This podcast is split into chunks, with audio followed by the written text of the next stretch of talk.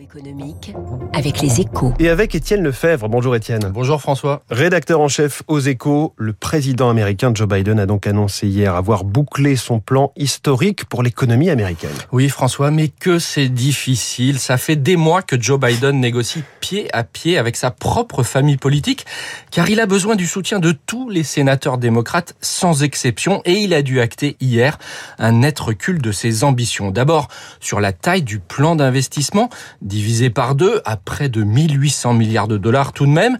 Ensuite, sur sa finalité, qui sera davantage au service de l'activité et du climat que tourné vers la solidarité. Alors, attention, il reste des avancées sociales majeures sur la garde d'enfants et l'école gratuite dès 3 ans, par exemple. Mmh. Mais le nouveau, le nouveau congé maladie a disparu des tablettes, de même que la baisse des prix des médicaments. Déjà, pour valider le premier volet du plan sur les infrastructures, la Maison-Blanche avait dû raboter ses ambitions de 2000 milliards de dollars à 1000 milliards et le parcours législatif de ces deux textes est encore loin de l'arrivée. Joe Biden avait aussi promis de mettre à contribution les plus riches et les entreprises pour financer euh, son plan.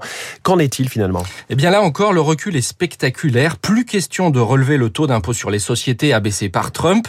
Il y aura simplement un impôt minimum pour les entreprises championnes de l'optimisation. Exit aussi le doublement de taxes sur le plus, les plus-values ainsi que la réforme des successions.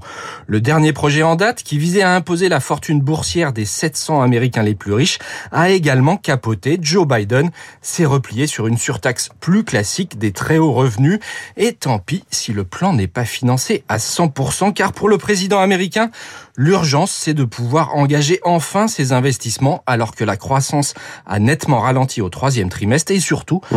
que la menace des élections de mi-mandat se rapproche au Congrès. On voit que c'est pas si facile par rapport à cette baraka qu'il avait au début de son mandat, notamment sur le plan sanitaire Merci beaucoup, Étienne Lefebvre, rédacteur en chef aux échos. Je donne la une de votre journal ce matin.